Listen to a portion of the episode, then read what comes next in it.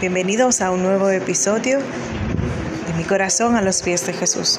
Espero que seas bendecido tanto como lo fui yo.